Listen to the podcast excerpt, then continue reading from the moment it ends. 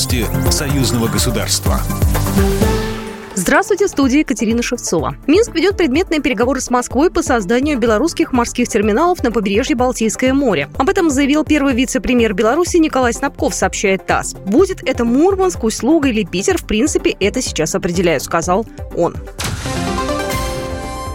Беларусь взяла бронзу в конкурсе военных полицейских страж порядка на армейских международных играх «Арми-2022». Испытания проходили в подмосковном Алабино. Полицейские милиционеры стреляли из штатного оружия и преодолевали полосу препятствий. Белорусская команда участвовала впервые, сразу попала в тройку лучших. Первое место у России – серебро у команды из Ирана. В Беларуси проходит один из самых зрелищных конкурсов армейских игр «Полярная звезда». Это соревнование для подразделений специальных назначений. Участвуют команды из России, Беларуси, Венесуэлы, Судана, Ирана и Узбекистана. Финал намечен на 26 августа. Волгоградская область на несколько дней стала центром международного конкурса экипажей машин инженерного вооружения. Правительство России приняло предложение Минздрава России о заключении соглашения с Беларусью о взаимном признании сертификатов о вакцинации от COVID-19. Соответствующее распоряжение опубликовано на официальном интернет-портале правовой информации, передает РИА Новости. МИД России поручено осуществить от имени правительства обмен соответствующими нотами, уточняется в распоряжении.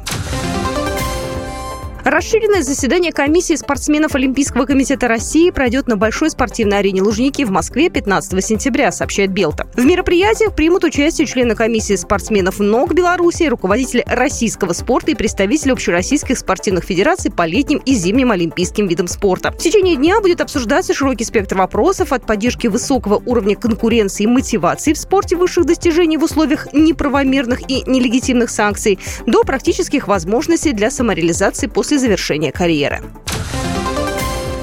Белорусские лесники усилили охрану пограничных с Россией территорий из-за приближающегося пожара, сообщили Белта в пресс-службе Министерства лесного хозяйства. Причиной усиления охраны стал надвигающийся лесной пожар из Псковской области. По словам главного лесничего Витебского ГПЛХО Александра Измайловича, угрозу трансграничного пожара должностные лица гослесохраны выявили с помощью видеонаблюдения. На приграничную территорию из Рассонского и Шумилинского лесхозов уже дополнительно направлено 30 человек и 8 единиц техники. Дополнительная сила направлена направила и российская сторона. Сейчас проводится комплекс мероприятий по недопущению перехода огня на территорию Беларуси.